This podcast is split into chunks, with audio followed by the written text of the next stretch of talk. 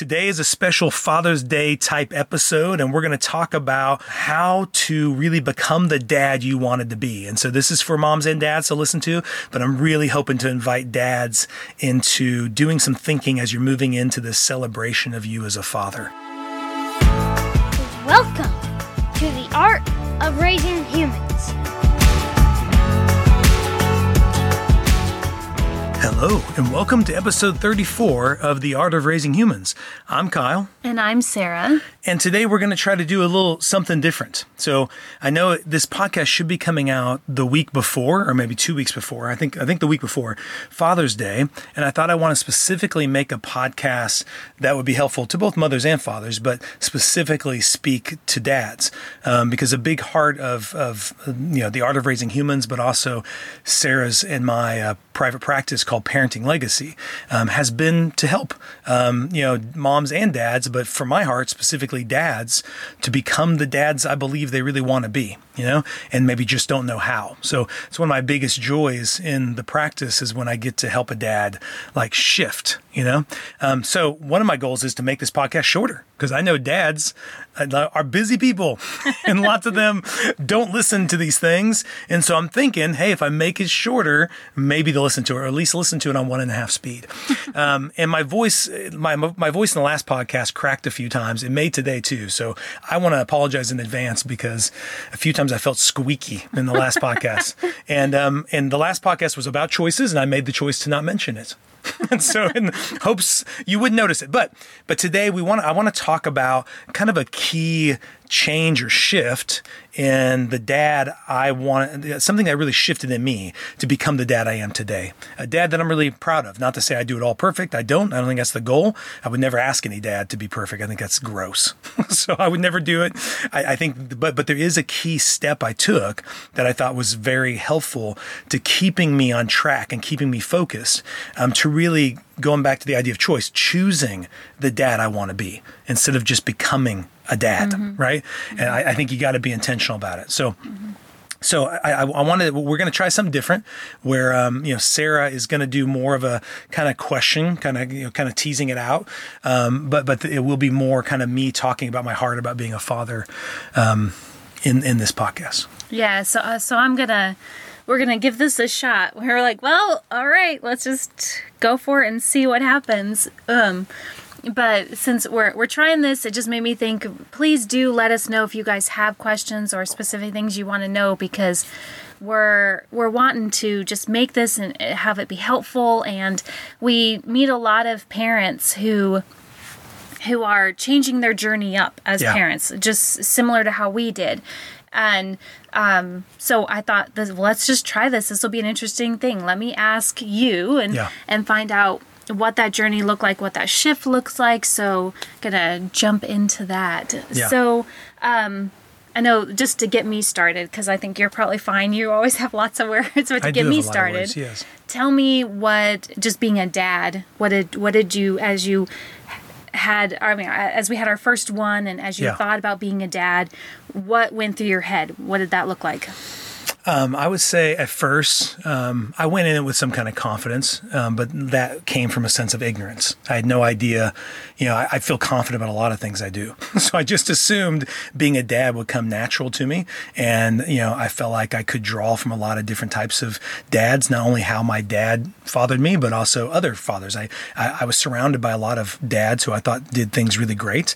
And so I know you and I intentionally, you know, made friends with a lot of families when you were pregnant that had a lot of kids, kids that we thought were being raised well, and we had lunch with them or talk with them. So I tried to do a lot of homework to just make sure, okay, I'm doing my, my due diligence. I was a little concerned about the baby taking so much time away from me getting to spend time with you. So there was some selfish kind of jealousy there that I was like, oh, I won't get to spend as much time with Sara, and she's so cool. Um, so there was some some anxious anxiety there. But I'd say specifically, especially having Abby, I had this kind of idea idea. I don't think this is always accurate, but I thought, hey, if Abby someday were to um, marry somebody similar to me, you know, I think I'm a pretty good husband. So in that sense, I went with a lot of confidence. I, I would say Sara really, as we started to have two, you know, I mean, there was some angst within me uh, with just having Abby, but as we had two, especially knowing we have a son, I think that in particular kind of scared me because it's one thing to think I'm a good husband. It was another thing to think I was a good man and a good, yeah. And I thought, oh, shoot, it's different if Brennan's going to look up to me and think that's how a man is or something like that. That did scare me. And that did, I remember being more emotional when he was born than when Abby was born. Because when Abby was born, it was kind of like, hey, cool, fun. Yay, we have a kid. This is awesome. Um, but then when Brennan was born, it's like, oh my gosh, now we have two. And he's going to look up to me and go, Daddy, teach me. and I thought, I don't know if I know what I'm doing, you know? And it was about that time that Abby was starting to think for herself and talk. And, and, and I was more like, uh oh, I have to help Sara. Sara's been doing such a fabulous job, zero to two, zero to even three. Now I'm feeling like I need to step in. And that's where I started making a lot of mistakes. I started really seeing myself blow up a lot more, get a lot more angry. And I was becoming a person I didn't like and I didn't want to become.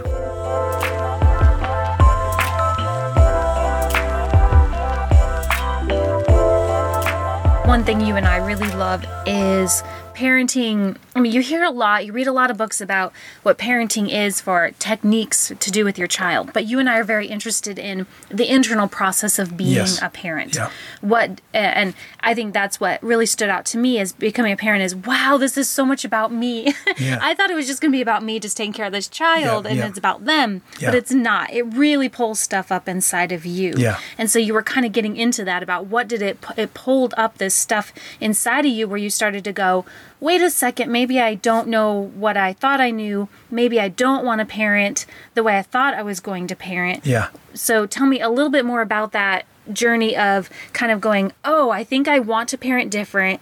How am I going to do that? What what was that change? How did that happen? What was that like internally? Well, and I think it goes back to Sara. I was surprised. I didn't know anything about the brain wiring. I, I didn't know that I would naturally default to parenting our kids and being a dad to our kids the way my dad was to me.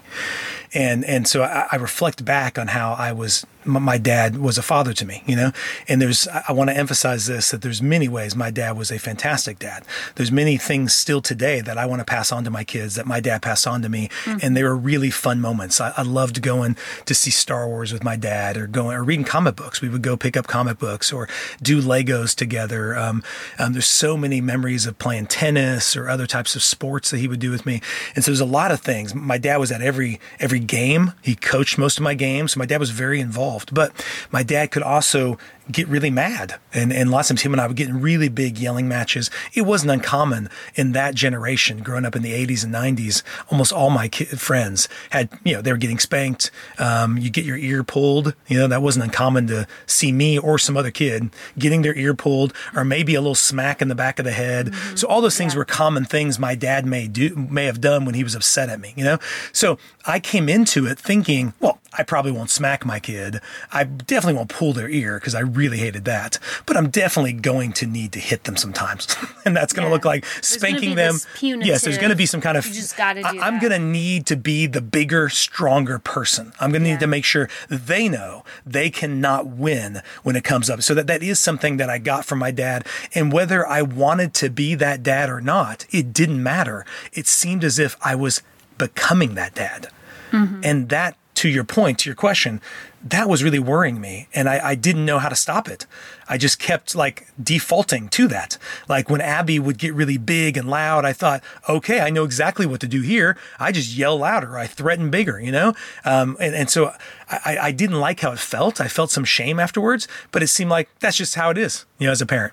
You sometimes you got to do these things because you love your kids, and no doubt, I think my dad did them because he he loved me too. But I think he did it because of the way he was parented. You know, and and at some point in the future, I do want to have a podcast, where, and it may be uh, maybe a helpful one for me and my dad to sit down and do a podcast together, where we talk about even his journey from even that old old school thing about how he was parented, and I think my dad felt like he was doing much less fear, much less violence. You know, Yeah. um, but but I, I didn't. I was trying to be even more different, and I didn't seem to be able to do it. I kept failing at it every time. So then, um, okay, so I have another question before I get that get to there. That kind of brought up. You were saying what things were like. What do you feel like the message, society's message is to dad? What's the expectations on a dad? What does that look like now? And then I'll go into my next. Okay, what I mean, like the message I had, or the Yeah, message I had. now? yeah, or even Yeah. what you see out there even now. Okay, yeah, yeah, yeah, yeah. So I think hmm. typically the message still is somewhat the dad is supposed to be the stronger one. You know, the dad is, and I know this, this is pretty generalized, but Mm-hmm. for the most part, is the dad needs to be the bigger one. He needs to be the heavy. You know, it's mm-hmm. not. It's. I I don't see it as like anymore where it's like wait till your dad gets home. I think moms mm-hmm. feel more empowered now if they feel like they've got to be stern or firm. They feel mm-hmm. like they can do that. But but but it is still the dad inevitably is the one that's supposed to be the one you're afraid of you know and and and mom is still the nurturing one so i still see lots of those cultural stereotypes at play and and and i think naturally i i do um, connect with that in the sense of I believe my personality is big. I believe I am really emotive in, in lots of ways. Um, but I don't think my, the, the switch, Sara, for me was my strength isn't ever to be used against my kid. You know, Yeah, it's not like there. that. Mm-hmm. It's not there to control my kid. My strength is meant for my kid. Mm-hmm. And anytime I slip into I'm against you, now I get into a win lose scenario. And in a win lose scenario, I win, but my kid loses. And, Yeah. and I raise a kid who thinks he's a loser, you know? And or I feel like, oh, I can't I've got to really be passive. I can't be that angry dad. So now I have to lose and they have to win. You know, Yeah. and and and so I thought both. I, I typically would never lean that direction, but I could sometimes if I felt ashamed of how mad I got, I might go, okay, I'll just let this go. And you see that a lot of times with dads. Mm-hmm. Is dads would go, fine, if you're telling me I can't be strong and yell, then I just have to be passive and never say anything. You know, mm-hmm. I've got to almost be a permissive parent. You know, that's mm-hmm. kind of see the message I see I was dads. say, is it that kind of dichotomous? I've either got to be this big, Yes. strong, heavy, Yeah. or I just need to be the dad who's like laid back and you know, Oh, go ask your mom. That that or even absent. oh yeah, I almost yeah. need to leave the situation, right? I see a lot of dads who are saying, fine, you, you don't think I should be yelling and being real mean and threatening my kid. Well, then I just can't even be there. I just need to leave. So they just leave the situation and they no longer address the conflict, Yeah. you know? So what happened inside of you? What was that? How did that shift happen? Yeah. So, so I mean, there, there was a big shift. You know, so I'll first say the shift, and then talk about the technique I use that I'd like to invite a lot of dads into trying. But but the shift was, you know, finding out what fear does to the brain and what love does to mm. the brain. And so first, I had to understand that idea that me being scarier doesn't actually help anybody. So the scarier I get, the less likely they are to be self-controlled, the less likely they are to actually be able to think through the issue. So I'm asking them to take control of themselves while I'm getting more scary. And I know when I'm scared, I lose control of myself. I don't get and then looking at all that going, that's so true. Even watching it in animals. I mean that that was one went went to a, a horse ranch where a guy was really good with horses. And like you he didn't get the horses to do what he wanted by scaring them. He did it by coming alongside them, connecting with them, and showing they could trust him. And then he's like, I could scare them. I could make these horses do what I want. But as soon as my eyes are gone, they're going to take off. Yeah. And I thought that's so true how kids feel too. Is as soon as you're not watching me, I'm gonna do whatever I want. You know. But he's like, when the horses trust me, when we have a connection. So I thought, why can't that translate? So uh, those kind of things all happened within like a span of a year or two, where I was getting all these messages of like, fear doesn't help.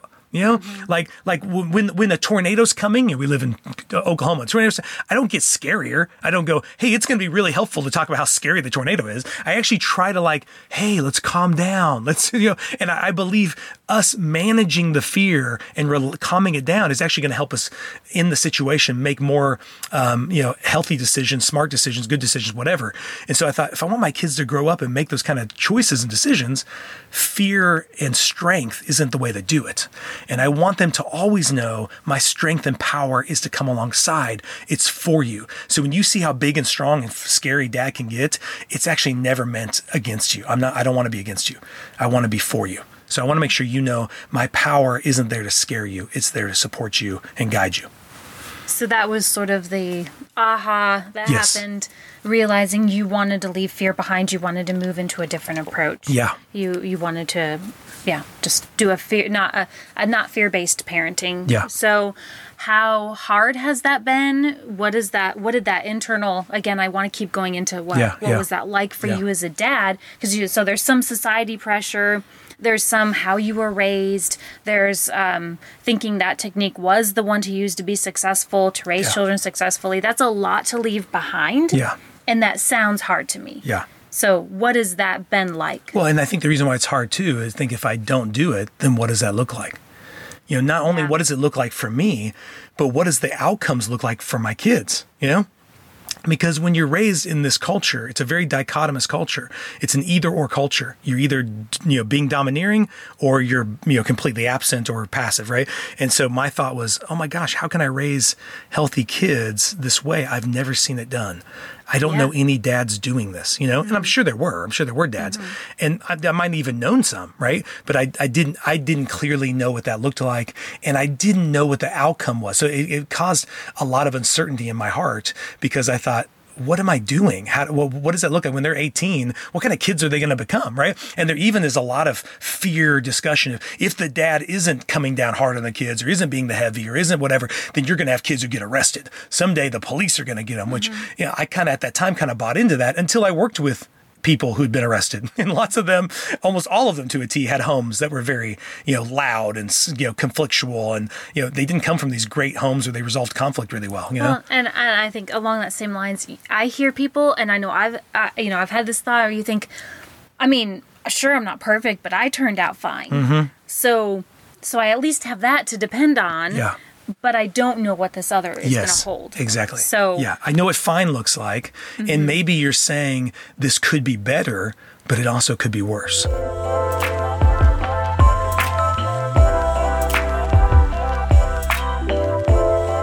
right? So I think we tend to stick with what we know, right? It's so scary to go into this unknown. Very scary. So, so I, I think the technique that shifted it for me um, it is is is I needed to. I was trying to think of Sara, like how do businesses do this? Like when you go in and create a new business, how do they decide the culture they want to have in that business, right? If they aren't intentional about it, they're going to lead that business the way all of their bosses led businesses when they were employees, right? So now as an entrepreneur or whatever, now they're the head of their business. They're just going to repeat the same culture they had, both good ways and bad ways, um, you know, positive and negative, unless they're intentional about the culture they want to create. So I was like, oh, I think that has something to do with it. And so I was thinking something that business owners do, or, or, people who are starting organizations, maybe not just businesses, but organizations, they have a mission statement almost to a T. All of them create a culture that comes out of the mission statement, you know, about first of all, who is it that they want to be as the leader? You know, if they were to describe that, if they wanted, you know, how would they want their employees to, to talk about them outside of the business? You know, how would they want them to describe them, their leadership? But then also, what what is the culture you're inviting these employees into Yeah. right? And, and and and I, I had read some business books around that time or read studies about that and, even in our uh, like career counseling and stuff like that that people want to be part of a business that has a culture that clearly has a mission and purpose you know? And so i was thinking what is our mission and purpose? You know like you and i had never like really clearly defined that. We hadn't talked about that. We, we we couldn't say our family is about this you know? Yeah. And so then how are our kids know what it's about, right? And and so so I know there's some you do see some of that like in cute ways at Hobby Lobby or other kind of they'll be these like our Yeah. family's this, this is our family. Lots we of them are like live, laugh, love, and dance. Exactly. So, and some of those are are, are helpful. You know, some of those kind of get you thinking that way. But lots of times they're just like slogans or Mm-hmm. things that are. A lot of times the kids may not even read it or know what it means, right? Mm-hmm. Um, and so. So I remember going to a park and thinking, what is my vision statement?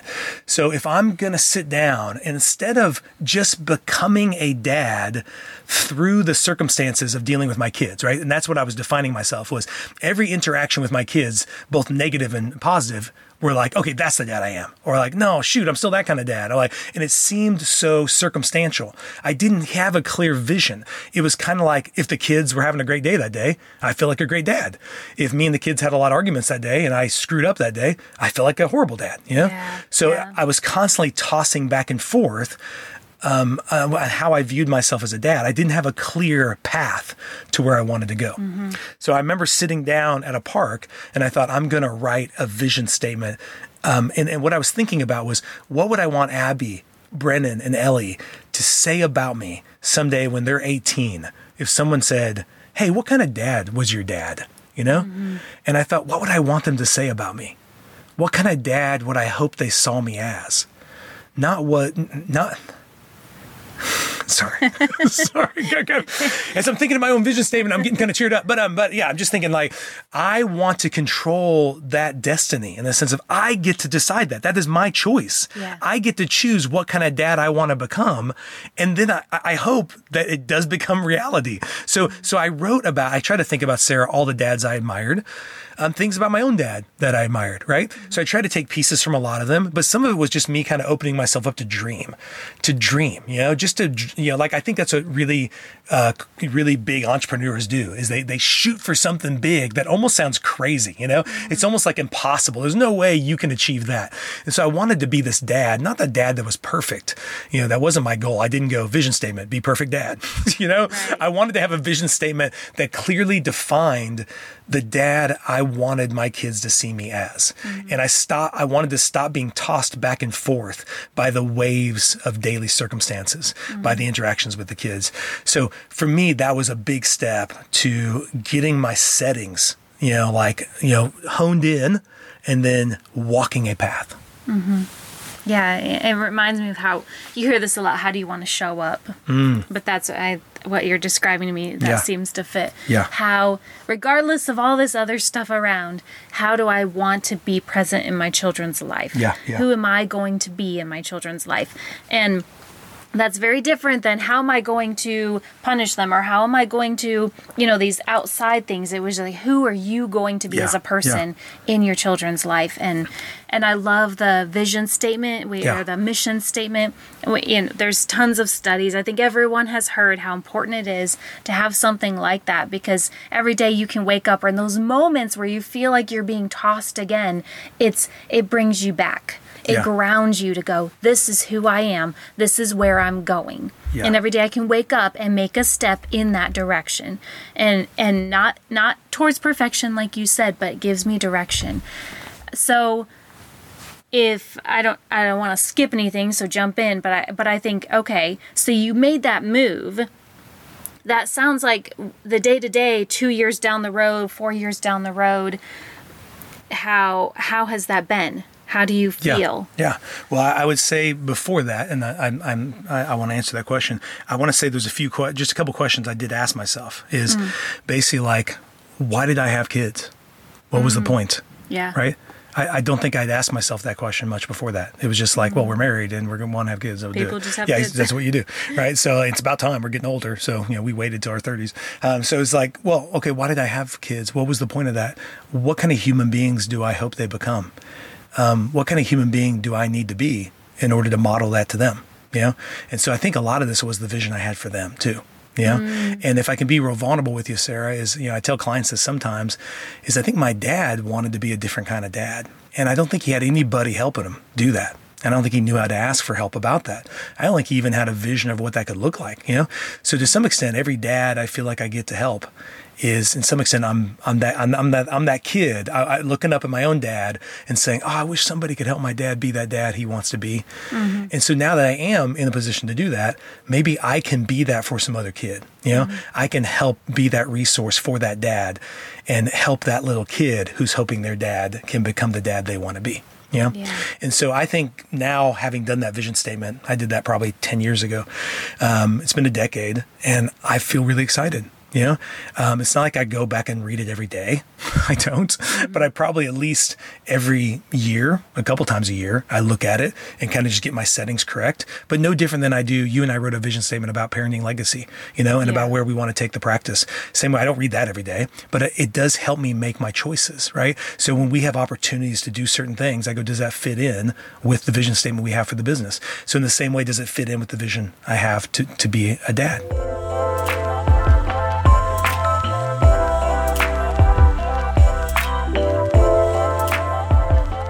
Do you mind if I read the vision statement real quick? No, I, Okay. I don't. Um, so, so I want to share this with you, and I want to give a a, a, a, pre, a prem a preface, a premise.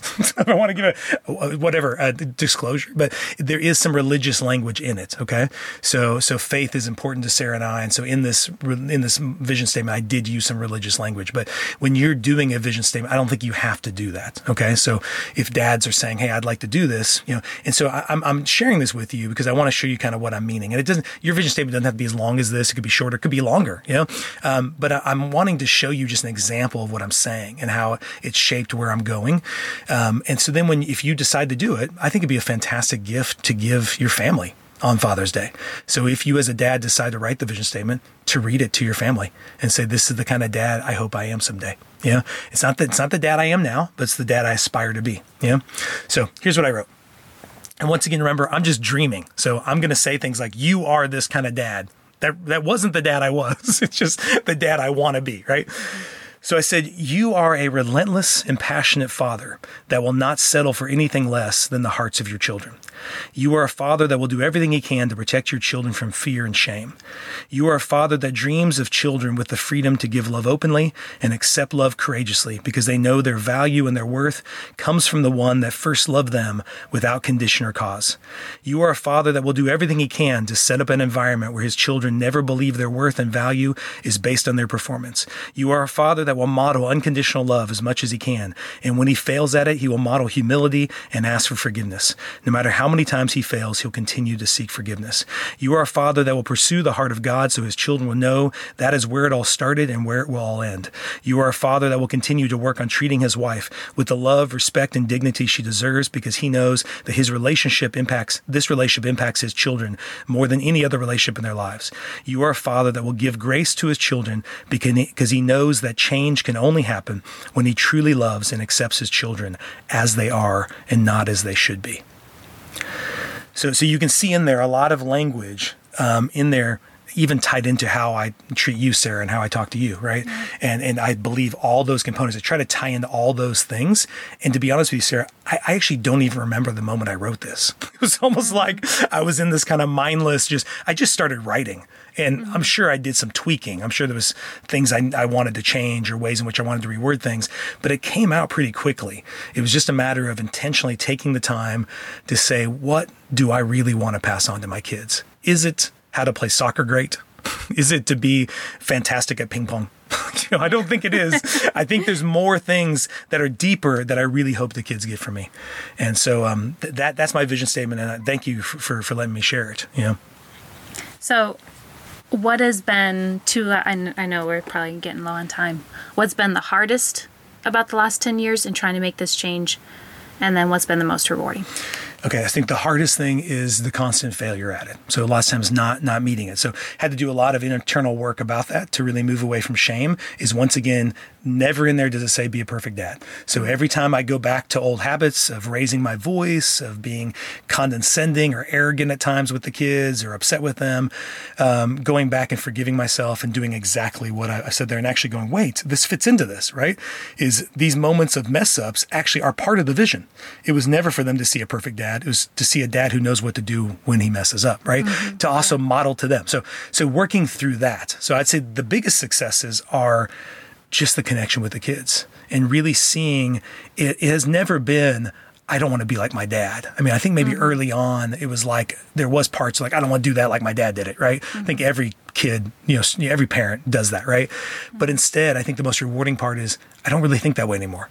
I instead think about the dad I want to be. So I, I encourage a lot of dads of like stop trying to not be a certain type of dad. Just embrace the dad you want to be. So I think 10 years into this, that's what I do every day is I just embrace the dad I want to be. And there's very little thought about the dad I don't want to be, you know? Mm-hmm. And so that's been the most successful thing because I think that really opens the door um, to me not giving in into shame and fear as much and really being able to move into becoming the very dad I always dreamed I would become. Mm-hmm. Yeah. So do you feel like the fear you had early on about, oh no, is this really going to work out? Yeah, yeah. Now you've been 10 years on this path. Yeah. Where's that fear? No fear at all about that. Yeah, it's fantastic. And I want to encourage any of you dads who are thinking about making that shift it's been so much better than I ever thought it would be.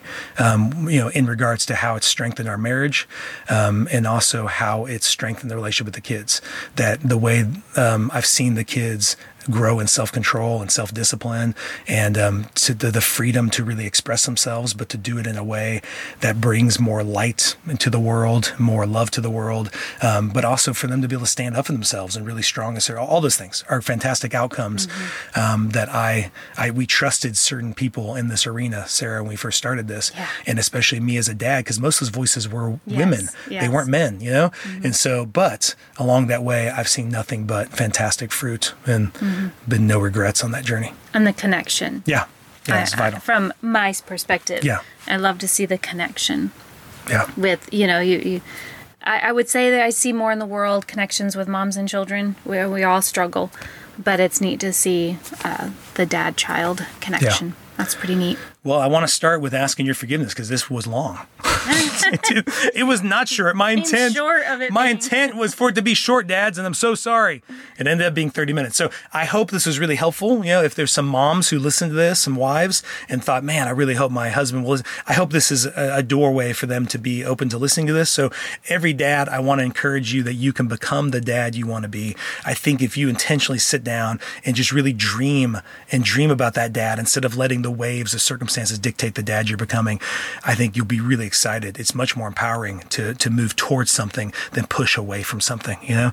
So we'd love to hear your feedback. If some of you dads write some yes. vision statements, I would love to hear your vision statements. Love for you to email them to me. You can put comments on the, you know, on, on the, any place you're getting the podcast, you know, you can comment there. Love for you to give us ratings, share this. Be a great thing for Father's Day for you to share a vision statement with your kids and your spouse. And so anyways, hope this was helpful and appreciate you just allowing me to be vulnerable with you today. Thanks for listening.